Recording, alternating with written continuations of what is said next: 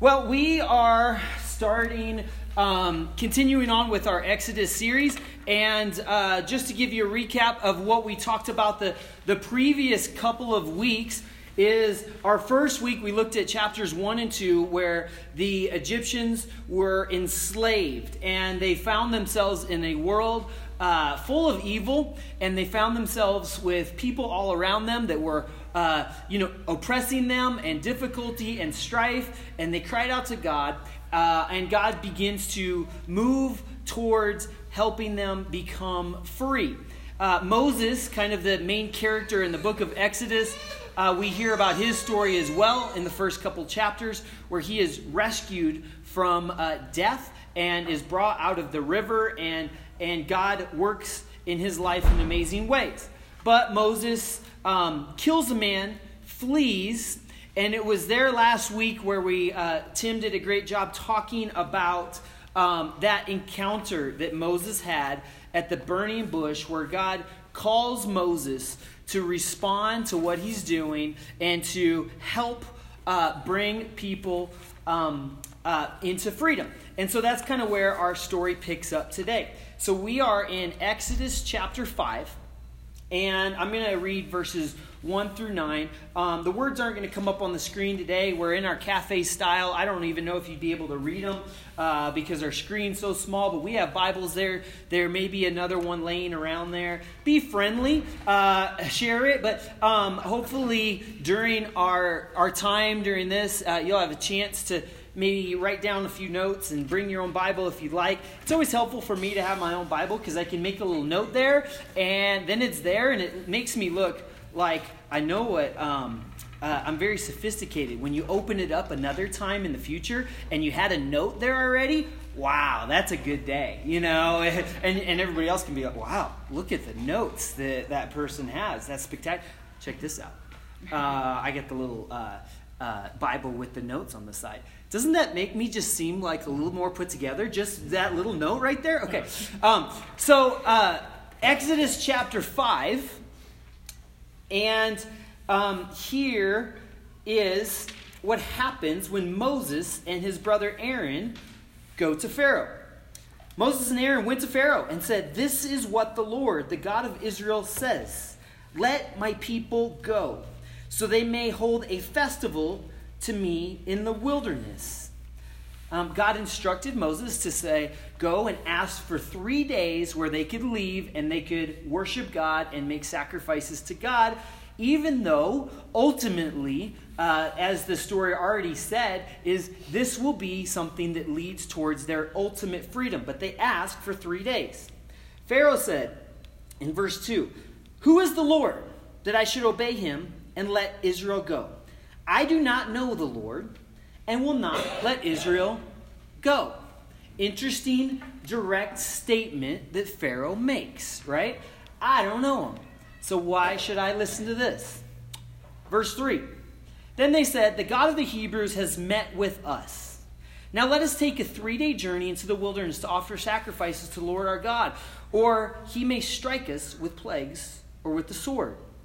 But the king of Egypt said, Moses and Aaron, why are you ta- uh, taking the people away from their labor? Get back to your work. Then Pharaoh said, Look at the people of the land, how numerous um, are now numerous, and you are stopping them from working. That's what every boss says, right? That same day, Pharaoh gave his order to the slave drivers and overseers in charge of the people You are no longer to supply the people with straw for making bricks let them go and gather their own straw. But require them to make the same number of bricks as before. Don't reduce the quota. They are lazy. That is why they're crying out. Let us go and sacrifice to our God.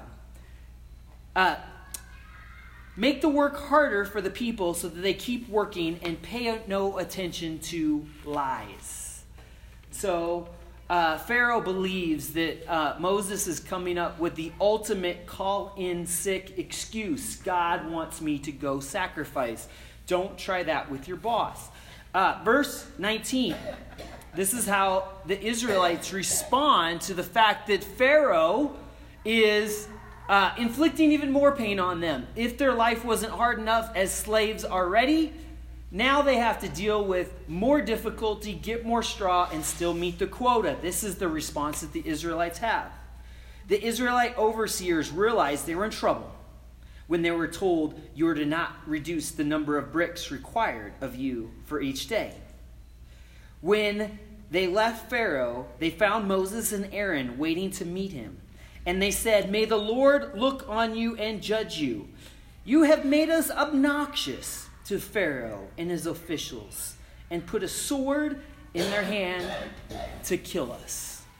So we'll just pause there. But um, think about this moment, and this is an interesting challenge that I think all of us might face at some point in your life. Sometimes things get worse before they get better. And in this particular case, things get quite a bit worse. You wouldn't think people who are enslaved, who have a miserable life, who have been uh, really in this predicament for nearly 400 years, uh, generation after generation, now things are worse. And they thought and they believed, like, well, maybe Moses has a plan, maybe God has a plan, maybe this might be good. And so they are a little bit hopeful about the road that it's going down.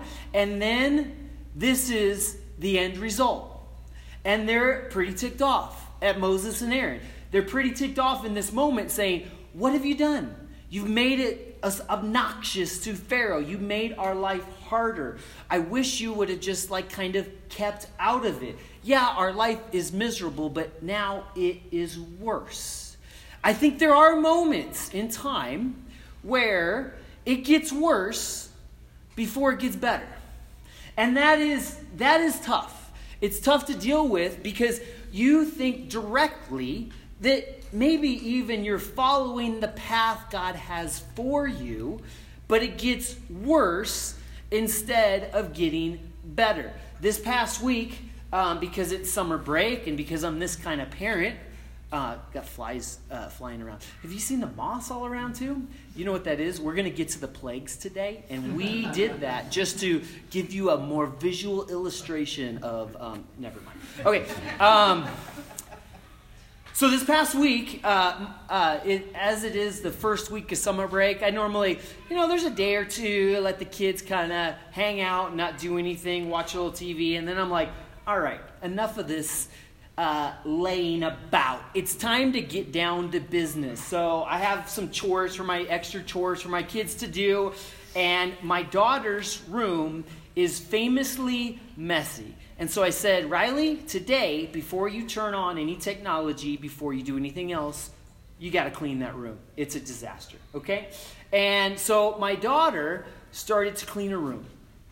Well, it, I thought it was messy at first, but about an hour into it, when I went in to check in on her, um, it was about 40 times worse than it was before. Um, that, and that is a uh, direct mathematical formula that I came up with. I mean, it was it was like there was you know maybe ten percent of floor space was covered before when she started going through and trying to organize things in her closet and things in her like room and stuff like that it was like zero floor space available um, at all and i was like this is insane and i was like I don't know if this will ever work. I think we have to move. I think we're just going to have to like uh, move, and hopefully we get a good offer on the terrible room. We'll put a little caution sign up, and we're. It's just like it's never going to recover. But that is sometimes the moments that we feel like we're in. Okay, is we try to make a change in our life. Like things are going, but they're not great, and we try to make a change, we try to make an alteration, we try to follow something different that God is doing in our life, and sometimes it's worse. Sometimes it gets harder. Sometimes there's like that soreness after a workout that like results as we make a movement or a change in our life. And the temptation, just like the Israelites, is to just get discouraged and tired and that's what the scripture says that they were. They were discouraged and tired, and they were mad at what was going on. They were mad that, like, things were worse. things did not get much better. And there's many moments in time. And I think it's it's a part of and the reason why it's really important that we're reading through the book of Exodus that we see the journey is many times years and years and, and even generations and generations long. That this is how things go. And sometimes there's seasons where it's hard. And you hear about the promise of God that, you know, they're, they're still maybe clinging to that was said back 400 years ago with Abraham that I will bring you to a promised land, but it still hasn't taken place. What in the world with the people who lived between the time of Joseph, who was the first one in kind of Egypt, and Moses? They went generation and generation where God had made a promise, but they just toiled and struggled in labor their entire life, and there's still the promise wasn't fulfilled. That is really hard for us to grasp, and it's very hard for us in our culture to grasp because we typically hate to wait for anything. Well, we are doing our cafe services, and I want to give you a moment to kind of reflect on this. And so, like I said earlier, you don't have to say anything, but I just want to do a, a quick little uh, talk back at your tables, and I want you to think about what, like, what do you hate waiting for? I know what mine is, but what do you hate waiting for? It can be very trivial. I'll tell you mine just to get it started. Mine is the grocery line. Okay? Mine is Walmart grocery line. Uh, I don't feel like I'm wealthy enough to go to King Supers because it's like $50 more for my groceries and I just can't deal with that mentally. But the lines at Walmart, I can't, I, I almost some days, I would pay the extra 50 bucks to not go through the Walmart lines. What is it in your life that you hate waiting for? Go ahead and around your table, I'll just give you a minute. What do you hate waiting for? Well, we all hate waiting for something, and I think in our culture in particular, uh, we are really bad at this. But this is the, the moment, and this is the time that these people find themselves in. So, how do you respond to that? What do you do? Um, let's continue on, and I want to read. Um, uh, starting now in verse 22 of chapter 5. Kind of how God responds to the people's response. So, Moses returned to the Lord and said, Why, Lord, have you brought trouble on this people? That's a pretty bold thing to say to God, right, Moses? Um, uh, is this why you sent me? Maybe you've responded to God in that way after a prayer request seems like it has not gone answered. God, is this is this the plan? Is this your answer? I thought you were leading me in this direction. This is how it's going to go. Um, and so Moses has a very honest uh, response in that way. Ever since I went to Pharaoh to speak in your name, he has brought trouble on this people, and you have not rescued your people at all. Then the Lord said to Moses, now you will see what I will do to Pharaoh. Because of my mighty hand, he will let them go. Because of my mighty hand, he will drive them out of his country. God also said to Moses, I am the Lord. I appeared to Abraham, to Isaac, and to Jacob as God Almighty. But, but by my name, the Lord, I did not make myself fully known to them. I also established my covenant with them to give them the land of Canaan, where they reside as foreigners. Moreover, I have heard the groaning of the Israelites, whom the Egyptians are enslaving, and I have re- remembered my covenant. That's the covenant that we referred to earlier, that they will get, be given a promised land, and they will be a blessing for not only them, but the whole world through the person of Jesus. Verse 6 Therefore, say to the Israelites, I am the Lord, and I will bring you out from under the yoke of the Egyptians. I will free you from being slaves to them. I will redeem you with an outstretched arms and with mighty acts of judgment. I will take you as my people, and I will be your God. Then you will know I am the Lord your God, who brought you out from under the yoke of the Egyptians. And I will bring you to the land I swore with uplifted hand to give Abraham, to Isaac, and to Jacob. I will give it to you as a possession. I am the Lord. Moses reported this to the Israelites, but they did not listen to him because of their discouragement and harsh labor.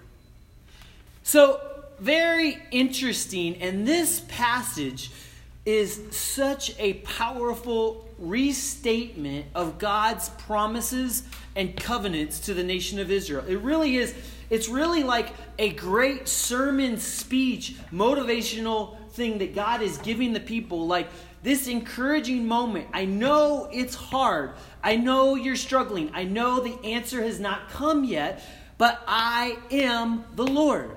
It will come to pass. What I said is going to happen. And this is how it's going to happen. And this, you can take it to the bank. You can trust. You can rely on me. Sometimes we have to be okay with just trusting in that promise trusting that what God says will be, trusting that what God has promised to us will be. There are times where that is what we get. We get that promise and we get that hope. That's the, that's the answer. Sometimes the answer to our problems and struggles in this world, we live in a sinful world with lots of pain, lots of difficulty, lots of struggle. We have physical limitations, all of these things. Sometimes the answer is, I am the Lord, trust me. And that's it. And maybe that's frustrating, and, and it can be frustrating, and it's understandable that Moses comes to him and says, That's it, this is it, this is the answer, this is all we're going to be doing. But sometimes that is it. Sometimes we have to look forward to God ultimately saying that in the end, in the afterlife, all will be made right. But God is going to do something here and now in this time and in this place, but it hasn't been made known yet. Um, but I think we all have to come to grips and with an understanding that ultimately God has promised us that there is forgiveness, there is life after death, there is healing, there is going to be that moment of redemption, but maybe not yet. Maybe we do have to struggle through. And as we look at the world and we look at people suffering all around the world, we have to remember that that is a reality for many people that is far worse than us. And when we read stories about people enslaved for year after year, we have to remember that and come to grips with that a little bit and realize that even though there is injustice currently taking place, that ultimately God will make things just in the end. It's interesting, kind of the dichotomy we put God in, and we can relate to Moses, is we expect immediate justice, but the result of that justice sometimes we even like cringe at as well. We want God to take care of all of our enemies, but like, man, some as the next chapters unfold, we may say, "Wow, God, like why did this take place?"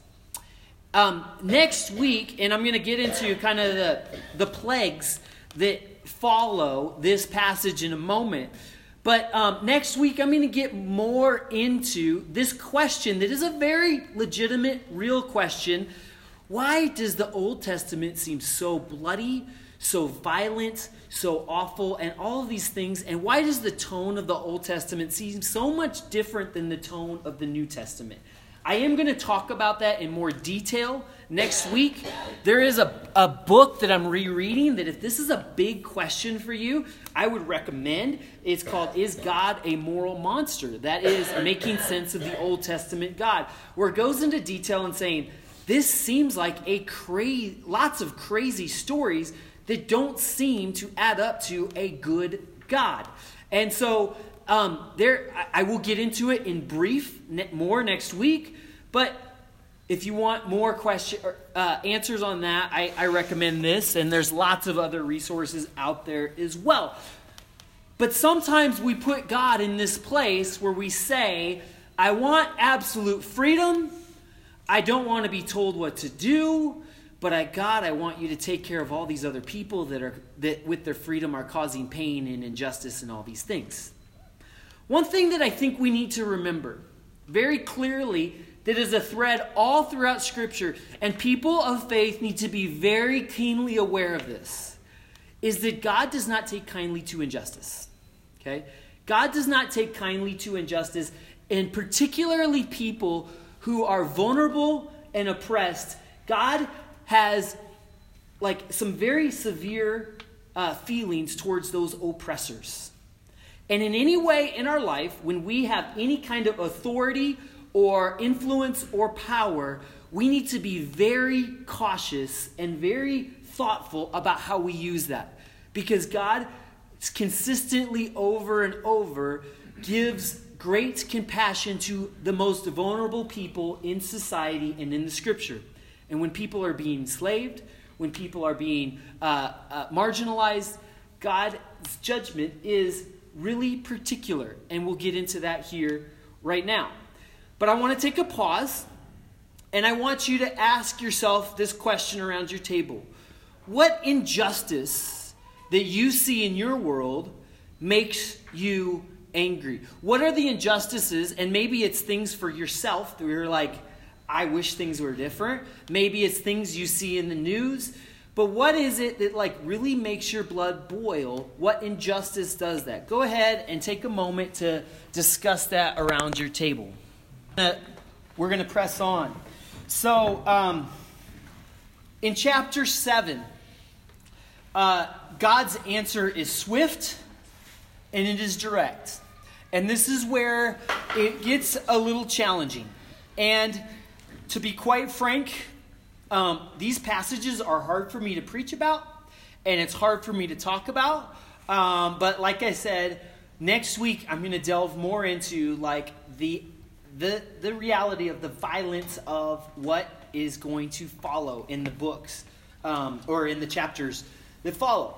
But in chapter seven, um, God uh, through Moses warns the Pharaoh that if he does not let the people go, that there are going to be plagues that befall the Egyptian people. And he's given warning, he's given chances. You've already heard his response. You've seen that first encounter that Moses has with the Pharaoh, where Moses is like, Give us three days off. And he says, How about how about some no how about no straw? How does that sound?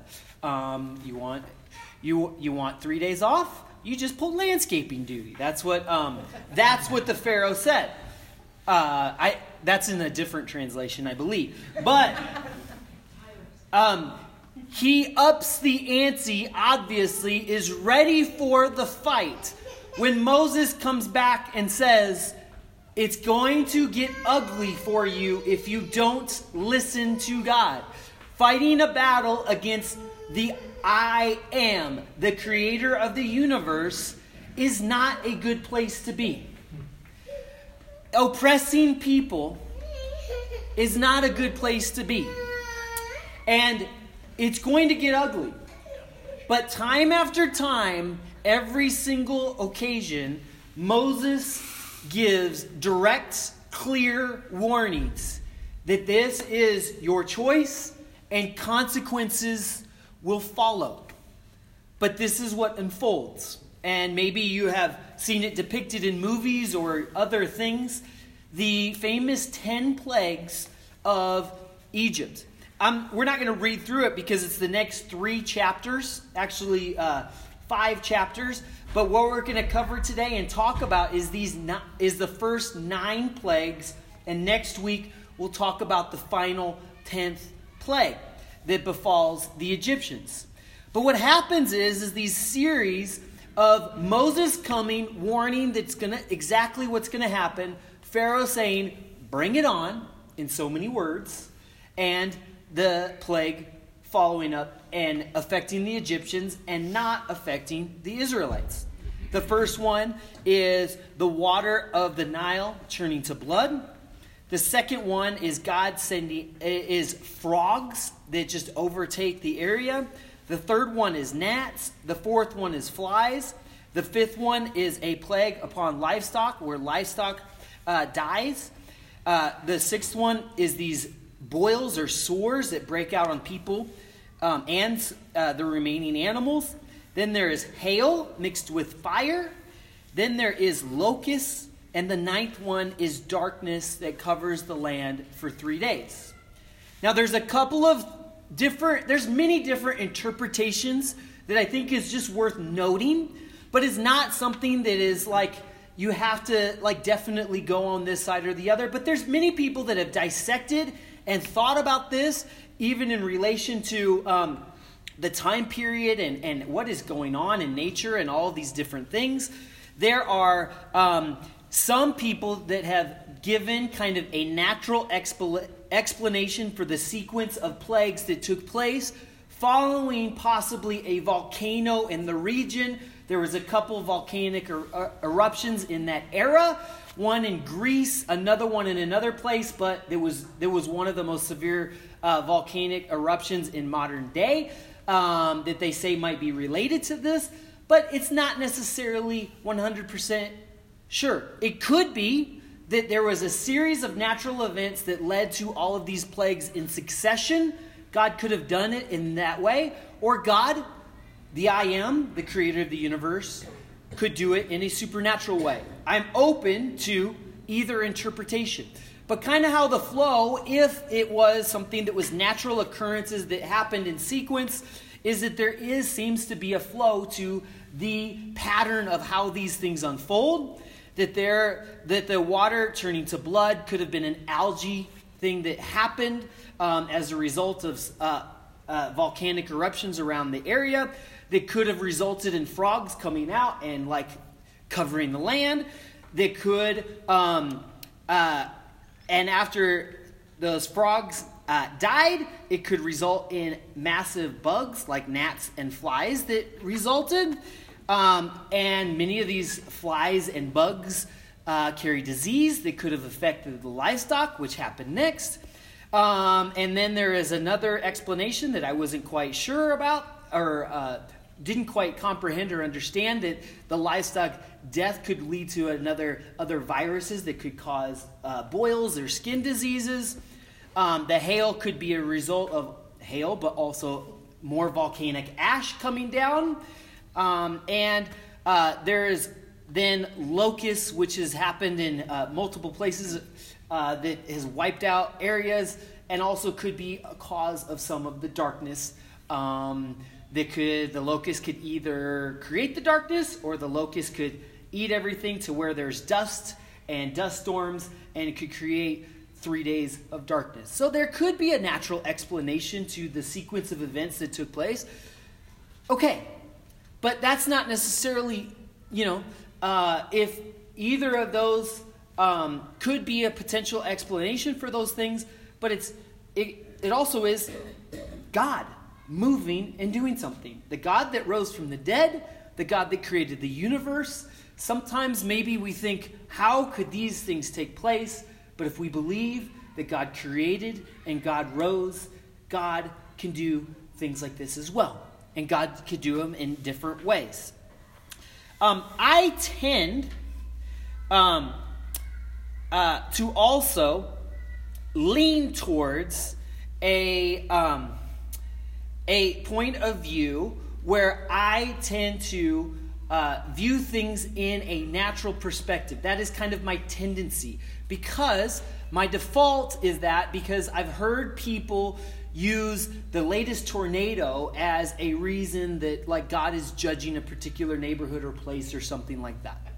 And sometimes it directly relates back to passages of scripture like this. And I find that to be really troubling and really problematic to think about these things in this way. But I do believe ultimately God is in control of everything, and God has allowed in this world for there to be things that cause suffering, and death. God has allowed that to exist. God has not eradicated that. God has not eliminated that. God has said, You will be limited. There will be a time where you will die, and you are a mortal being. And in the afterlife, things will be different. And this is all related to the fallen, sinful world that we live in. So I default to the explanation that this is generally a world full of evil, and all of us face that consequence one time or another to different varying degrees. And this is the world we're in. But I don't discount the possibility of these things.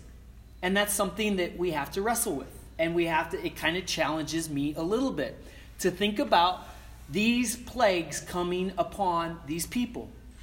Um, and we'll talk, like I said, more about it next week. A second little thing that, that you may um, that may be helpful in thinking about all these plagues is also uh, there's different people that have theorized that these plagues had a direct message, particular message, and were tied to some of the gods of Egypt, some of those gods that they worshipped. The Egyptians worshipped, uh, there was like 2,000 different deity that they worshipped, multiple deity, and this is what it was based on. You heard the Pharaoh say, I don't know that God. He knew a lot of gods, though. And they had tons of different gods. And some people have uh, theorized and wrote written papers about how these particular things directly um, counteracted the different gods of the Egyptians. You know that the frogs was uh, particular fighting back against one of those particular gods, demonstrating that God is I am and these other gods are false gods, directly um, showing that to the Egyptians. And that is also possible as well. But those are things that people have thought about and contemplated when looking at this story. But ultimately, what we have to look at, and ultimately what we have to realize, is that there that God is the I am, and God intervenes in this moment, and bad, bad things take place. And that there is a direct message that is taking place. That the God who is the creator of life, also in these moments, uh, demonstrates judgment and demonstrates that there will be a clear path that takes place moving forward. And so these plagues um, follow. Um, so, whether, um, and this is uh, in verse 13 of chapter 7, this is kind of the refrain that we hear over and over throughout um, all of these encounters that the Pharaoh has.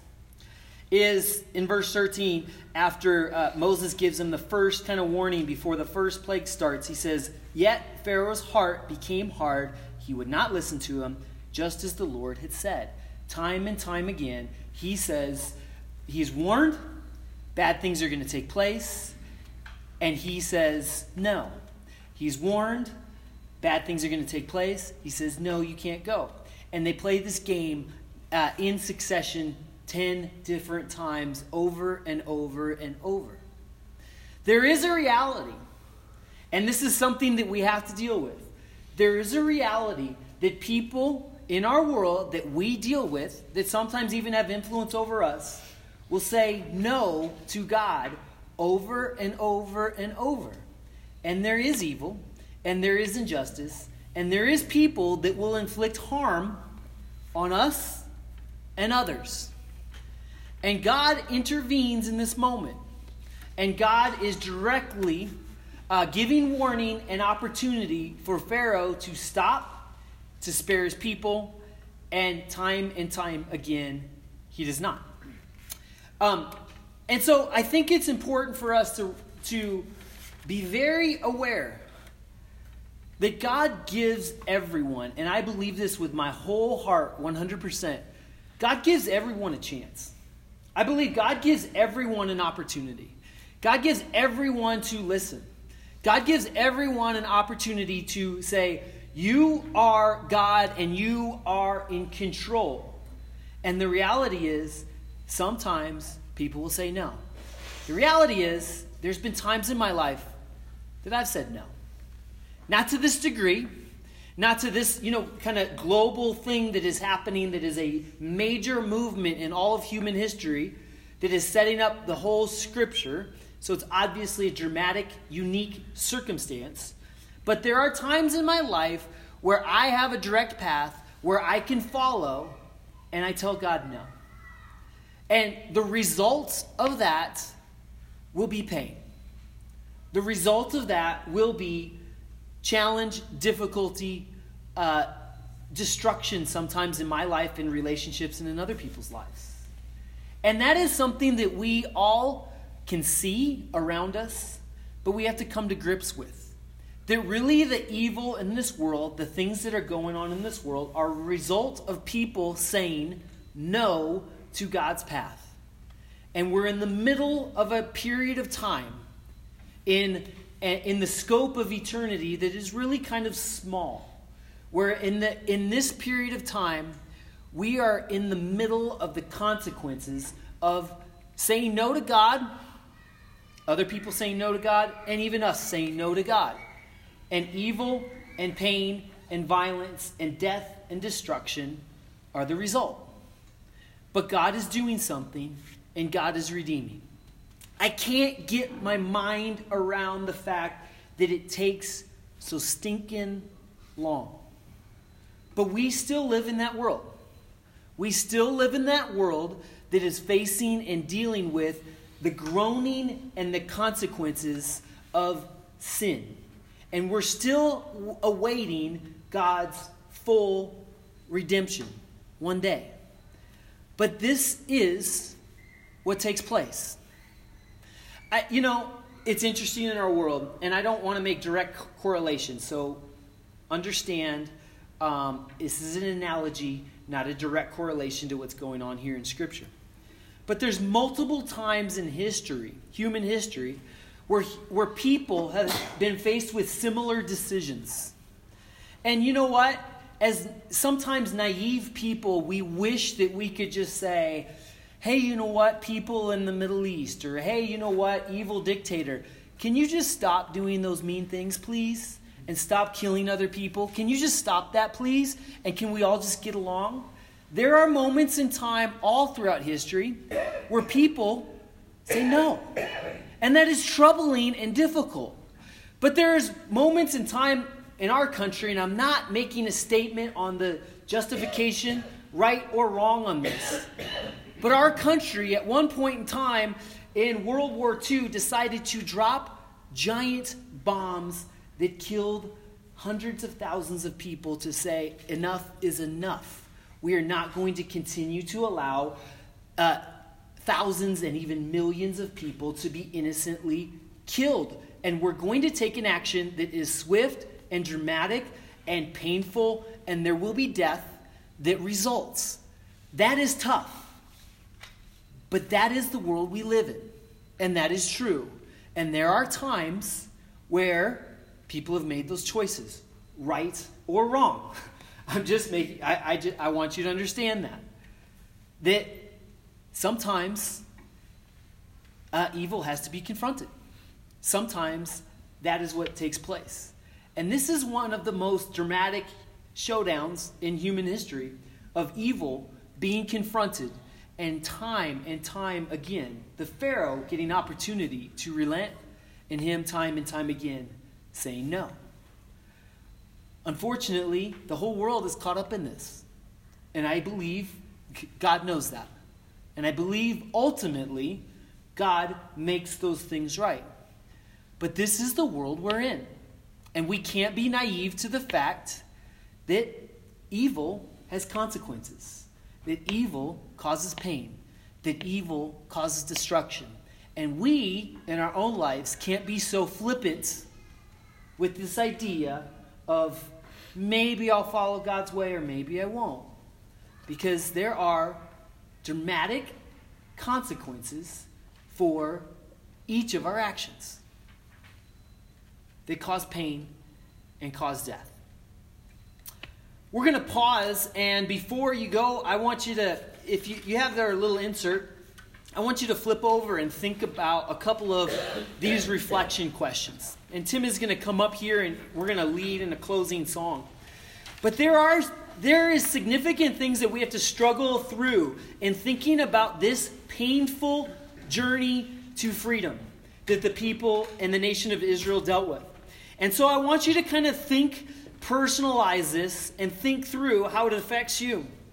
Um, you can take a moment and reflect on the first question here. Do you struggle waiting for God to fulfill his promises? How has that struggle materialized in your life? The Israelites, many of them just kind of lost hope and they dismissed Moses.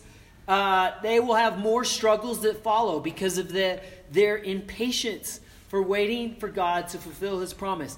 And a second question Do you view injustice like God does? Because God responds to injustice in a very dramatic ways that we see here in these passages of scripture. God does not take kindly to people being enslaved for 400 years. And there's different times and eras that we live in, but injustice still exists.